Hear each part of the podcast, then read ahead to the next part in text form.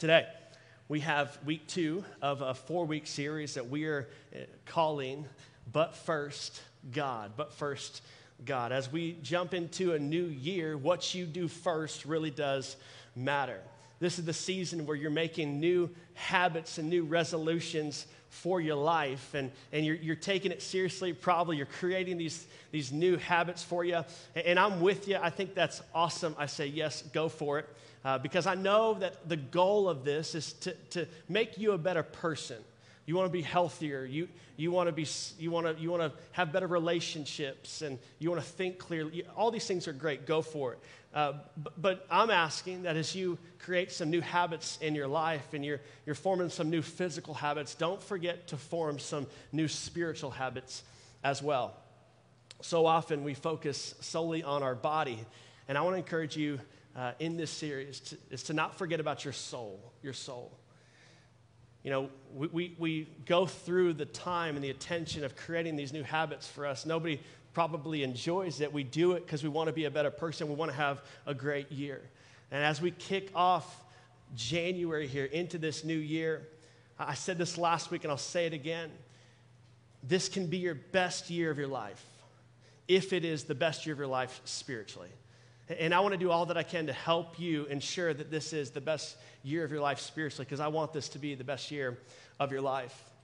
So I want to bring focus to your soul. I want to bring focus to uh, the spiritual side of you. The Bible calls it the spiritual man inside of you. I want to stir up your faith a little bit and watch what the Lord will do in your life.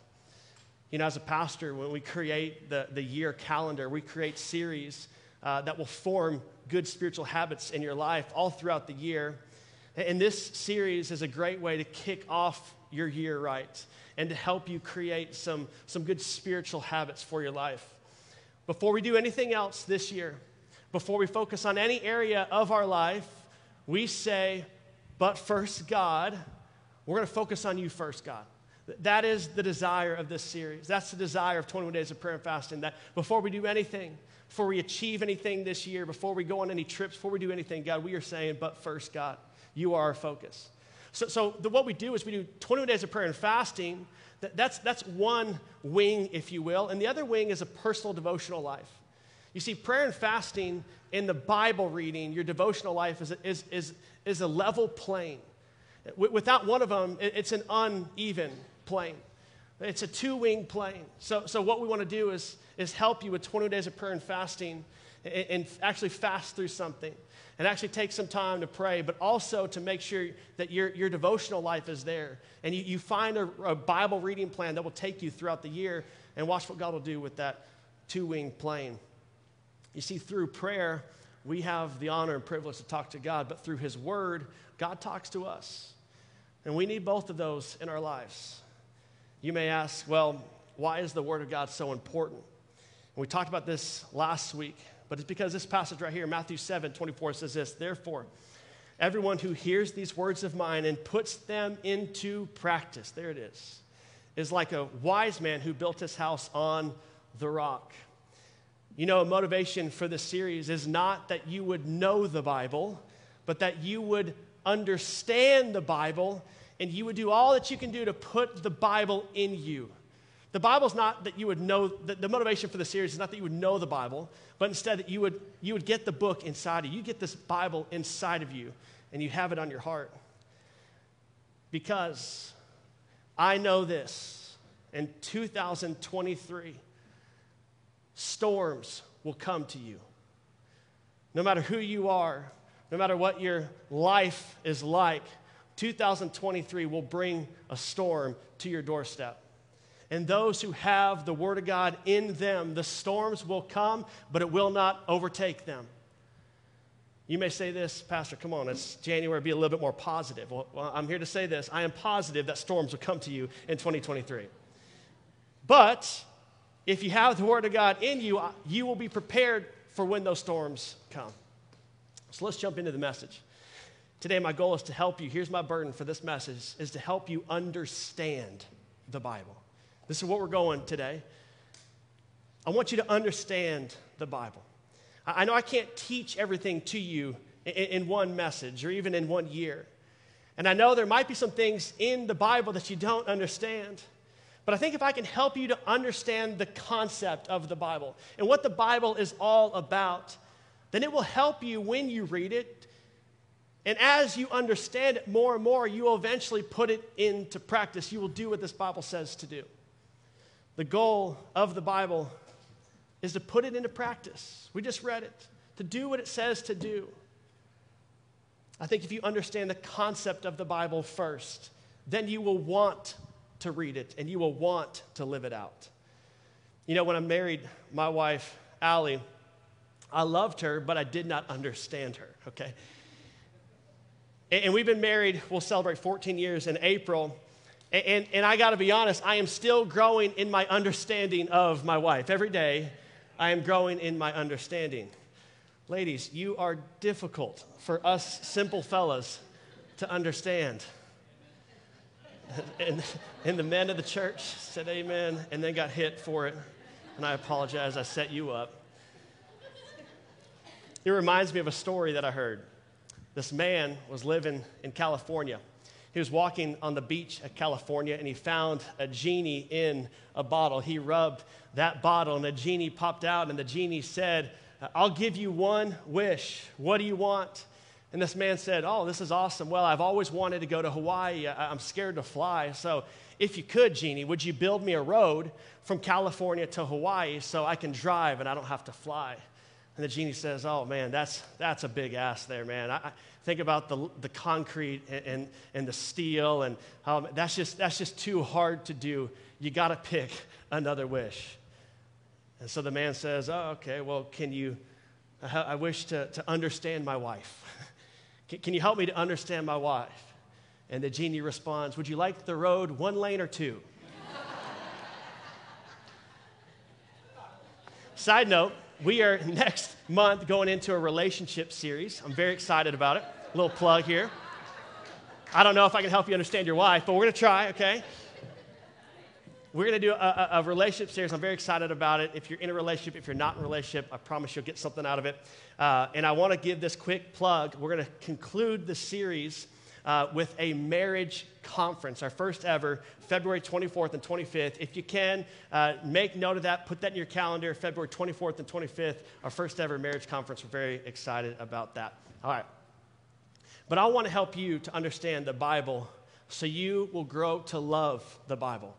I loved my wife 14 years ago, but as I spend more and more time with her and I talk and I learn from her and she learns from me, we begin to understand each other a little bit better. And, and it furthers our love for each other, and, and our love for each other grows.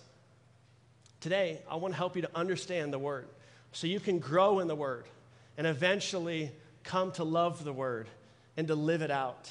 So if you're taking message notes, here's the title of the message. This is what I want to do today.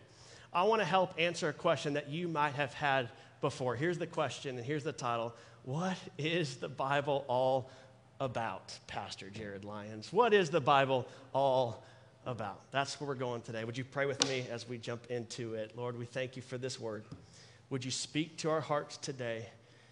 Help us to understand your word in Jesus' name. Everybody said, Amen. Amen.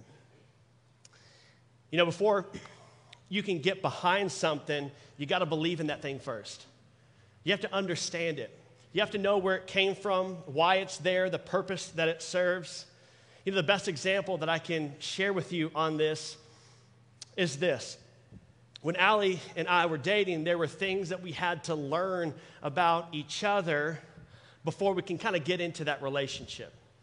When you're in a relationship, you're beginning a relationship, there are things that you did not care about before the relationship started. But now, because you're in a relationship, you now begin to care about something that you did not previously care about because you're in a relationship with someone who cares about that very thing. You know what I'm talking about? Like, for instance, if you're not a cat person and you marry a cat person, you become a cat person, and we all judge you for it. If you're not a social person and you marry a social person, you now become a social person. Well, for us in our relationship, Allie never cared about sports. Okay, that was not her life, much less cares about football. Now, she married a diehard Green Bay Packer fan. Now, if you don't know that about me, thank you, Chris. Chris is my boy, and he always always has my back. And we text each other, go to counseling together this year. It's been amazing. Our friendship is growing. I understand we had a rough year, but that does not deter me. I want to tell you a little bit about it. Before, I mean, my wife probably never heard of the Packers, could care less before she met me. But she met me, and I had to tell her a non negotiable is that this family roots for the Green Bay Packers, okay? Like, it's a non negotiable. And so before she could get behind and support the Packers, I had to help her understand why we root for the Packers. We're not bandwagon fans, it runs in the blood. So maybe for you, I'm born and raised in Dallas, and people always say, Well, how'd you become a Packer fan? Well, that's what she was asking, and let me tell you why. My mom, who watches every week, was born and raised in Green Bay, Wisconsin. Still have a lot of family there. And uh, so I would tell my wife that and if you don't know this, the Green Bay Packers are the only team in the NFL that are owned by the fans. How you own the team is through season tickets and stocks. Well, my mom's parents, my grandparents, had 12 season tickets in our family. That's at Lambeau Field. That is coveted, coveted seats. That, that, so they were part owners. Even more, they were at the first and second Super Bowl in Lambeau. They were in attendance when the Green Bay Packers won. It's a big deal in our family. Well, my cousin is a Green Bay police officer. He travels with the Packers. And over time, unfortunately, my grandparents had to sell off their tickets. That's a s- tough subject. But because it still ran, runs in my family, I took advantage. As soon as they offered stock, I bought in. So you are looking at a part owner of the Green Bay Packers. So I had to tell my wife all of this. You see, Allie, for her to support the Packers and root for the Packers, she had to understand why and where it comes from. And then she became a Packer fan as well. That's funny. My son will watch, I teach my kids this too, and we'll watch like the Cowboys. And, and Judah will go, Daddy, we kind of like the Cowboys too, don't we? I said, Son, we do not like the Cowboys. Get behind me, Satan. I rebuke you in the name of Jesus. Every team is like, we kind of like them, don't we? I'm like, no, we don't like them. Okay, so my goal today is to help you understand the why. And once you understand the why behind the Bible, I promise you, you will become a fan of the Bible as well. And it will help you read and appreciate the Word of God.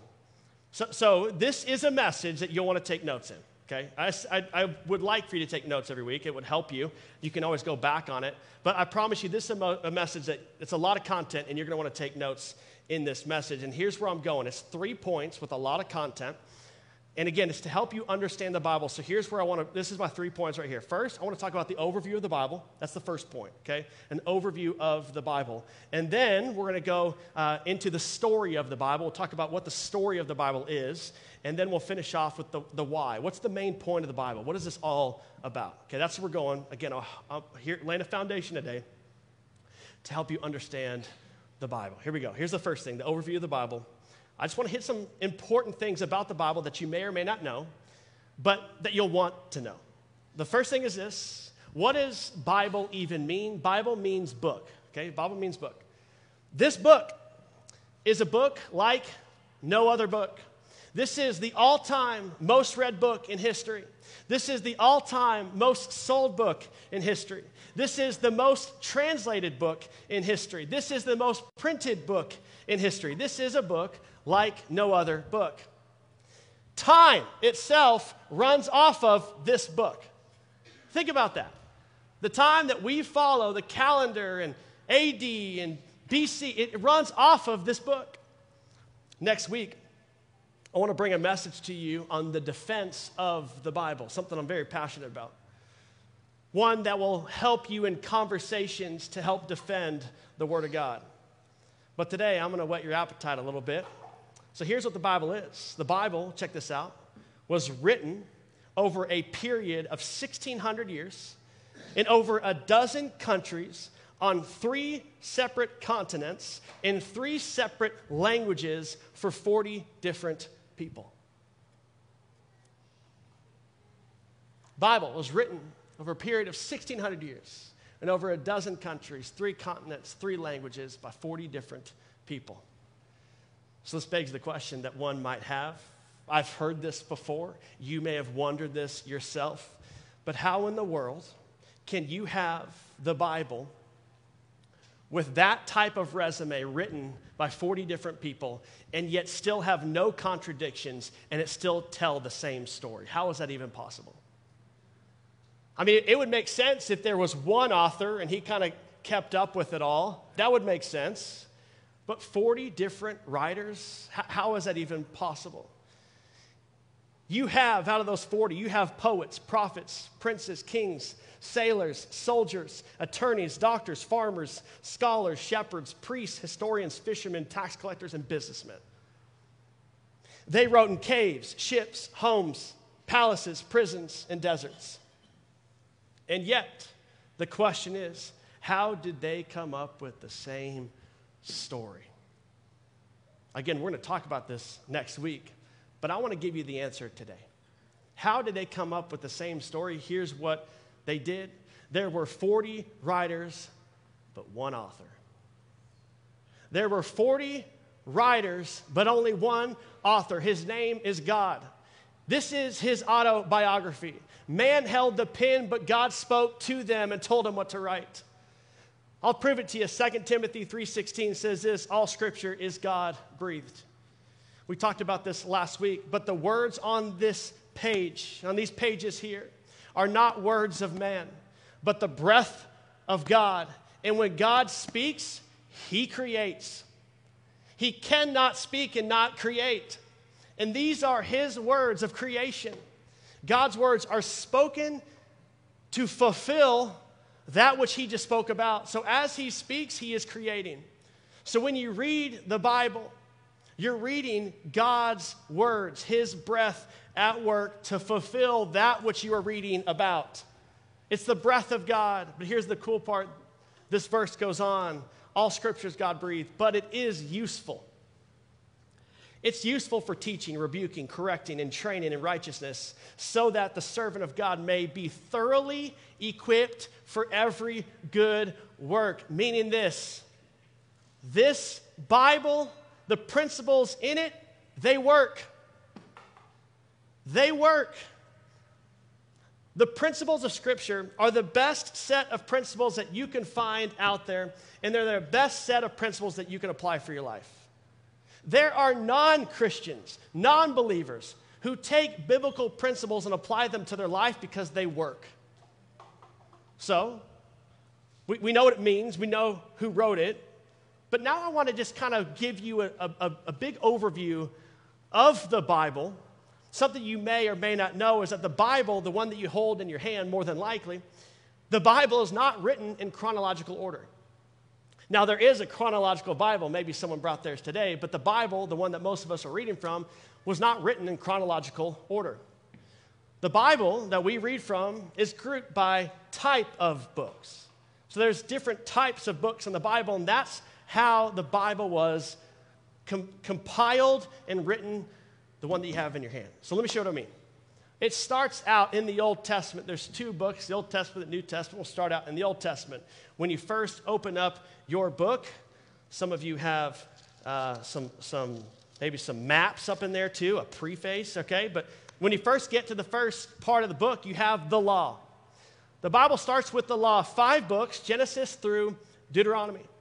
Now, the five books, the law, is actually called the Pentateuch meaning five. This was the law given to Moses by God, and, and Moses wrote the first five books of the Bible, the law. Moses wrote it. This is some events like the creation and the fall of man, the flood, Joseph, the Ten Commandments, all the way up to when the people of Israel entered into the promised land. That is the law. That's some heavy, heavy reading right there. Then we enter into historical books. This is 12 books, Joshua through Esther. This is Israel's story and Israel's history after Moses, after they enter into the promised land. This is where we get Joshua when he fights the battle of Jericho and the walls came tumbling down. Come on, Baptist, where are you at? There's a song. Okay, here we go. Then it goes all the way through Esther, which historically would be the end of the New Testament in chronological order. We have Ezra, Nehemiah, Esther, is when the Jews were brought into the exile into Babylon. So if you read it in chronological order, it would end there. But we know that's not the end of the Old Testament, it goes on. Next, we have the poetical part. We have five books in the poetical section. We have Job, not Job, Job through Song of Solomon. And here you have some of the readings of Psalms, you have Proverbs, you have Ecclesiastes. These are the poetical books here that many of you probably have read. Then we enter into the prophetical. So you have the poetical and then the prophetical. Prophetical, 17 books here. This is Isaiah through the end, Malachi. And the, this is the prophetical section, and it's, it's broken down into two groups. You have the, the major prophets and the minor prophets. We have fa- five major prophets, that's Isaiah through Daniel, and you have 12 minor prophets, that's Hosea through Malachi. Minor not meaning they're less important, but instead they're smaller books. So you have the major prophets and the minor prophets. This is how the Old Testament is grouped together. I hope that helps you. Then we have 400 years of silence. This is what takes place between the two books, Old and the New Testament. In that time, we have the Greek conquest, we have the Roman conquest, which is how the New Testament begins. Jesus being born into Roman government and Roman rule. We kick off the New Testament with the Gospels. Here's four books Matthew, Mark, Luke, and John, the Gospels. The Gospel means good news. This is the, the books of good news. This is four different accounts of the exact same story in the exact same setting and time frame. Each bring a different perspective because each person brings different accounts of the same story of Jesus. This is the birth of Jesus, the life and the ministry of Jesus. And it ends with the death, burial, and resurrection of Jesus. This is the story of Jesus. Then the next book is the book of Acts. This is one book. This is the historical record of the first church or the early church known as the Way. This is when the Holy Spirit fell on the, the disciples at Pentecost and an outpouring of the Holy Spirit. This is the beginning of the church, and I'm thankful for this book because every church should model themselves after the early church. Then we enter into the, the epistles. This is 21 books. This is Romans through Jude. You see, once the church was established, the church began to spread, and the disciples went out to different places and preached the gospels. The epistles show what happened as the gospel and the church began to spread. Epistles are a fancy word for letters letters to the churches, letters to pastors. These are important because they reign true for us in our life today. They apply to us today. They give us instruction and doctrine to live our lives out today. And then the Bible ends with one final book. This is the book of Revelation. This is one book, it's a prophecy of the last days and eternity. You see, John, one of the disciples, was, was uh, God revealed to him um, a revelation while John was in exile, and God told John how it all was going to end, how this world was going to end. This book has not happened yet, but will happen one day. That's an overview of the Bible. I hope that helps you. But now I want to take a look at the story of the Bible. Here's the second thing I want to go through the story of the Bible. Today I want to do something unique. And again, I hope this helps you get a better understanding. I want to show you the story of the Bible in mirror form to show you how creative God is. And I want to tell you the story of the Bible. Here's how the Bible starts out right here God and righteous man in paradise.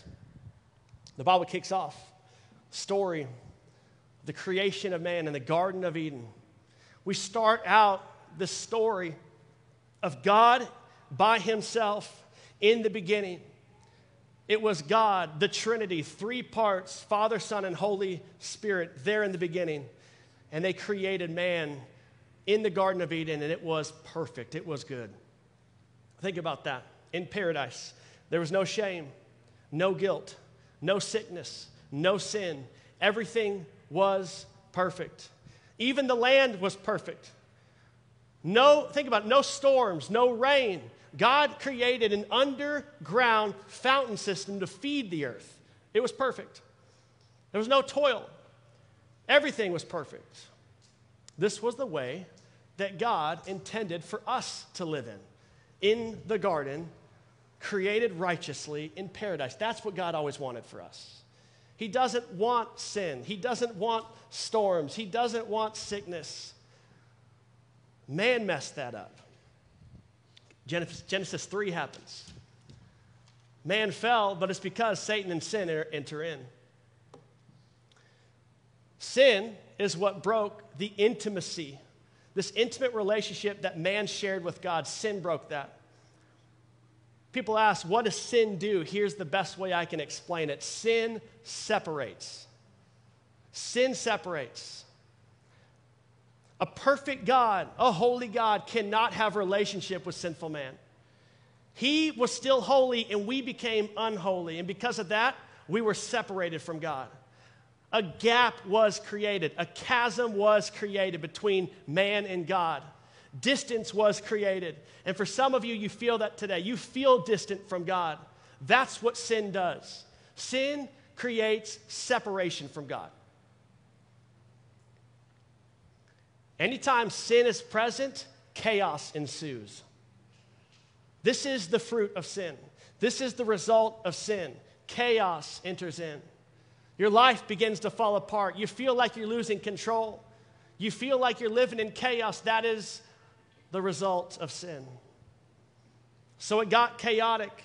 God created this perfect paradise, created us righteous. Sin enters in. So God had to do something about it. The world was judged and then destroyed. God took matters into his own hands. Here we get the story of Noah in the flood. God looked at his creation and found one man who was righteous. And he said, I'm going to start this whole thing over with you and your family, Noah. Well, wouldn't you know it? They fell again. Sin was still present. They took steps further away from God. And as a society, they came together and they decided to build a tower to reach God. We know this as the Tower of Babel. They figured if they can't forgive their own sins, they're going to go up to God and take the place of God and do it themselves. What they did was they created a one world government system. They had the same language, the same goals. We can't get close to God, so let's go up there and overtake him. Well, obviously that didn't work either. God came up, Babel, he came up and he confused their languages. This is where we get new languages and new races. God confused it. And God took matters into his own hands. He confused what they were up to, the Tower of Babel, and he created his own order, a new way of doing things. You see, God is not a God of chaos, he's a God of order. And because the sin was present and they were living in chaos, he said, I am coming to create order. So God introduced the 12 tribes of Israel, a holy people. He found 12 tribes that were chosen, that were set apart, that were different than everyone else. He did this in hopes of creating some order with a group of people that would spread out into all the world. And this is what the rest of the Old Testament is all about God's order, His system. We know it now as the law, the law. But as we know, that didn't work either. The law did not work. We had the law, but the problem was it was all external. It's stuff that we have to do. It was all outward, it was not inward, it was not internal. The people did not want to obey God's law. They tried, they couldn't do it, they became discouraged and they wanted to do it their own way. But here's what's crazy about God God allowed us to have the law, and He knew we wouldn't obey it. This was all a part of God's plan. He knew exactly what He was doing. I believe when man fell in the garden, God already put a plan in motion to redeem man. He, he knew exactly what it would take to redeem man. But first, He allowed us to experience the law. He allowed us to experience the law, and in doing so, man realized that we could not fulfill the law on our own, we needed help. May I introduce to you God's plan and centerpiece for the Bible story Jesus Christ. Jesus is at the center of this story. He's at the top of this story. It's all about Jesus. Jesus was God's solution to man's sin problem. God wanted a relationship with man. It's how he created us here in the garden. But when sin came in, it separated us from God. And he introduced Jesus to be the bridge builder. He is the bridge between God and man. He's the way that we can have a relationship back to God.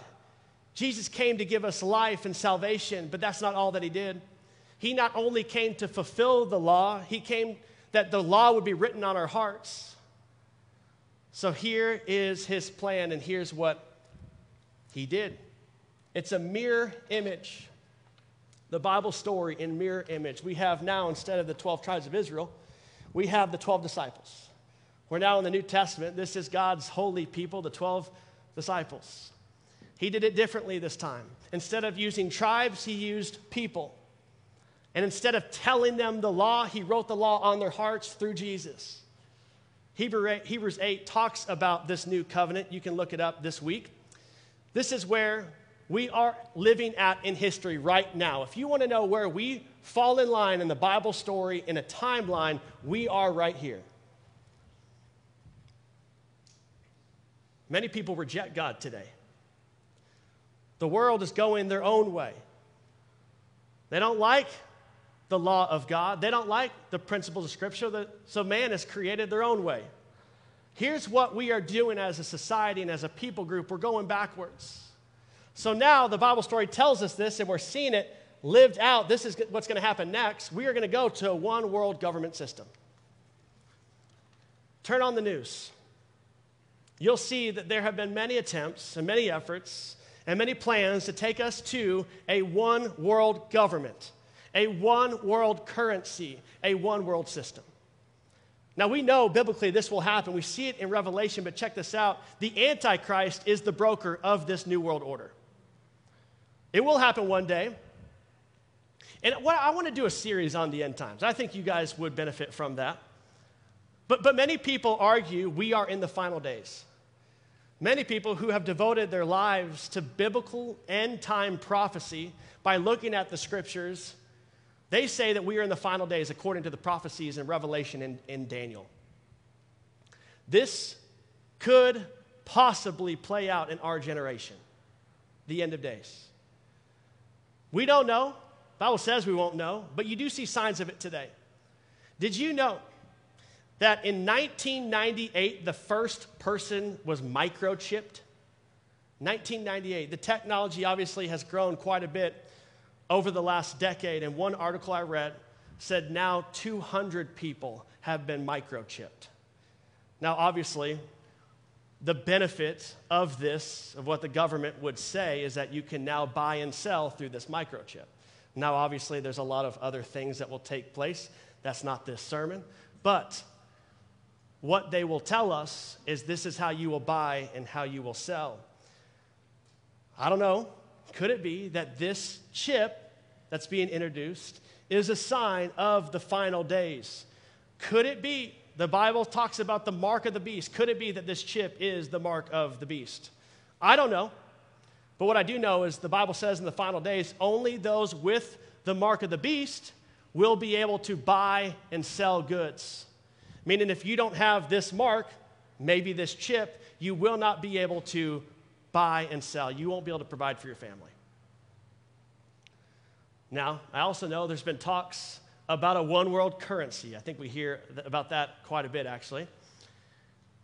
Now, this one world government will take place at some point in time. We're heading that way.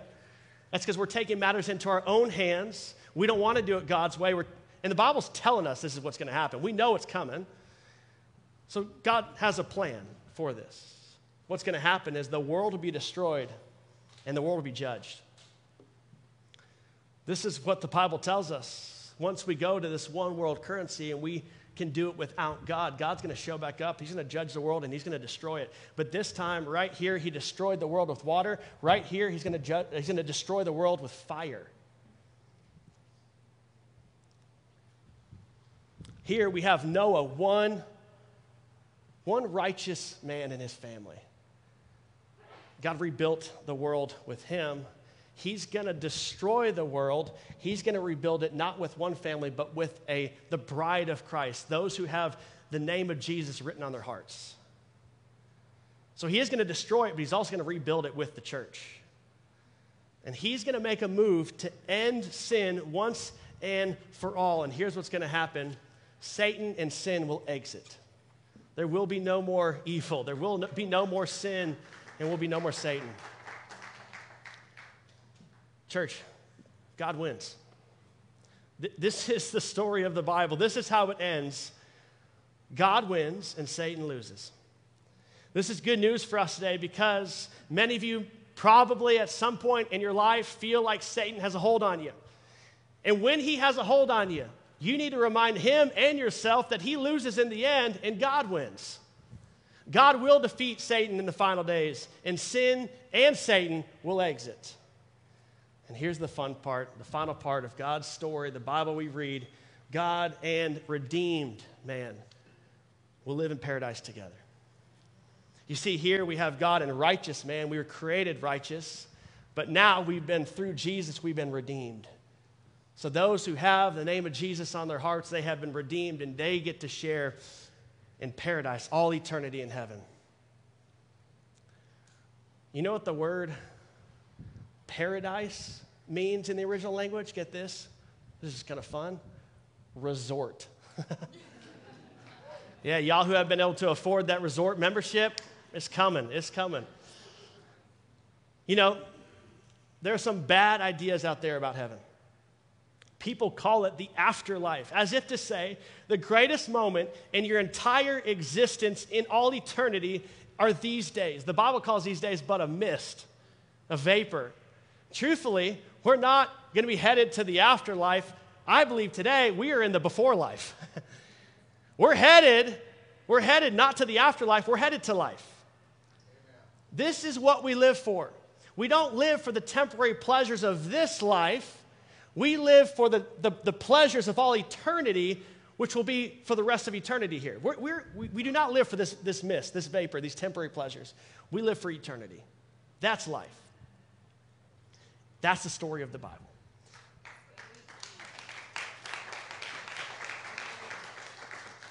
Okay, so we had an overview. We had the story. Now I want to close with this. What's the main point of the Bible? That's a lot of content, Jared. That's a lot of preaching. What's, what's the main point of the Bible? Here's, here's the point of the Bible. The title of this message is What is this Bible all about? One person said, We are the point of the Bible. Man, mankind. We are the subject of the Bible. And I say, no, not even close. I do believe we are the object, but we're not the subject. So, so we are the object of the Bible. The object of the Bible is us. But if, if we're not the subject, we're the object. Well, who's the subject? The subject of the Bible is Jesus. He is front and center, He's in the middle, He's at the top. To Him be all honor and glory forever and ever. The Bible is a story about Jesus. You may think, well, how is that even possible considering He only shows up in the middle? Well, that's wrong as well. Jesus was there in the beginning. The Father, Son, and the Holy Spirit were there in Genesis in the very beginning of time. Jesus was the fourth man in the fiery furnace with Shadrach, Meshach, and Abednego. I believe Jesus was the one who wrestled Jacob. Jesus shows up in the Psalms. Jesus is all throughout the Old Testament and obviously in the New Testament. John 5:39 says this, you search the scriptures because you think they give you eternal life, but the scriptures are not that. The scriptures point to me. The Bible's all about Jesus, and the scriptures point to that. So, what does that mean? Here's my encouragement for you. When you read your Bible, find Jesus. When you read your Bible, find Jesus. He is in there, it's a story about Him. Okay, so if we're the object, Jesus is a subject, I want to hit one more thing. What's the verb? If there's a verb of the Bible, what's the verb of the Bible? What's this all about? You can think about it for a second. Many of you, we're coming up Valentine's Day, you may think it's love. The verb of the Bible is love, and I don't think it is. I think love is the motivation for the verb of the Bible, but it's not the verb of the Bible. The verb of the Bible is this John 3:16, one of the most famous verses. For God so loved, there it is, the world, that's the motivation, that he, say it with me, gave. There it is. He gave his son, his one and only son, that whoever believes in him shall not perish but have eternal life. You see, God didn't just have love, he gave love. God expressed his love in his giving. That's how we're to give too. We express our love in our giving. See, God, He's the subject, we're the object. The verb of the Bible is give. So, if give is the verb of the Bible, then as Christians, giving is not only what we receive and we do in Jesus, but we're also called to do the same and give ourselves. Think about this you are never more like Jesus than when you give. If Jesus gave, then we give as well. If you received love from Jesus, then you give love to others. If you received life from Jesus, then you give life to others. So here's the lens that we must see and read the Bible through. Here's the point is that he gave, so we must give in return. See, God loved you so much that he didn't want to do life without you. He lost that perfect relationship in the garden, but that's what he always wanted. So he came up with a plan to win you back. The Bible says that blood had to be shed for the forgiveness of sins. And God said, I'm going to send my one and only son Jesus to be that blood shed for man. God gave the most expensive gift that he could possibly give, his son Jesus. So those who receive the gift of Jesus, their only reasonable response should be to give their life in return because they've received a gift. We give our lives to Him because He gave His life for us. I'll close with these two verses. Watch this. John 3:16. For God so loved the world that he gave his one and only son. So we know what his part is. What's your part? I love this. That's John 3:16. I love the Bible. 1 John 3:16 says this. We know what real love is because Jesus gave. There it is again. Up his life for us. So here's our part. So we also ought to give up our lives for our brothers and sisters. Isn't that beautiful? This is what the Bible's all about.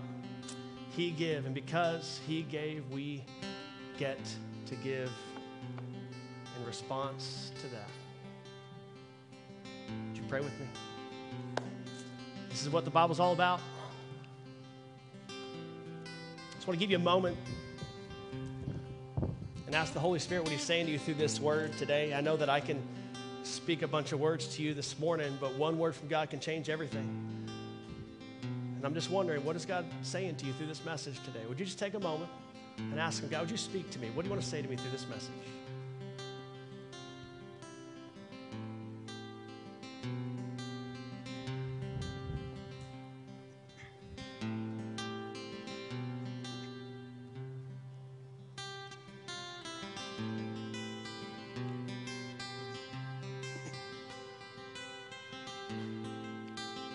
We thank you for your word. May we not take it for granted. And you gave us a gift to learn from, to guide us in life. There's a purpose in it. It's all about Jesus. It involves us. We're still living it out.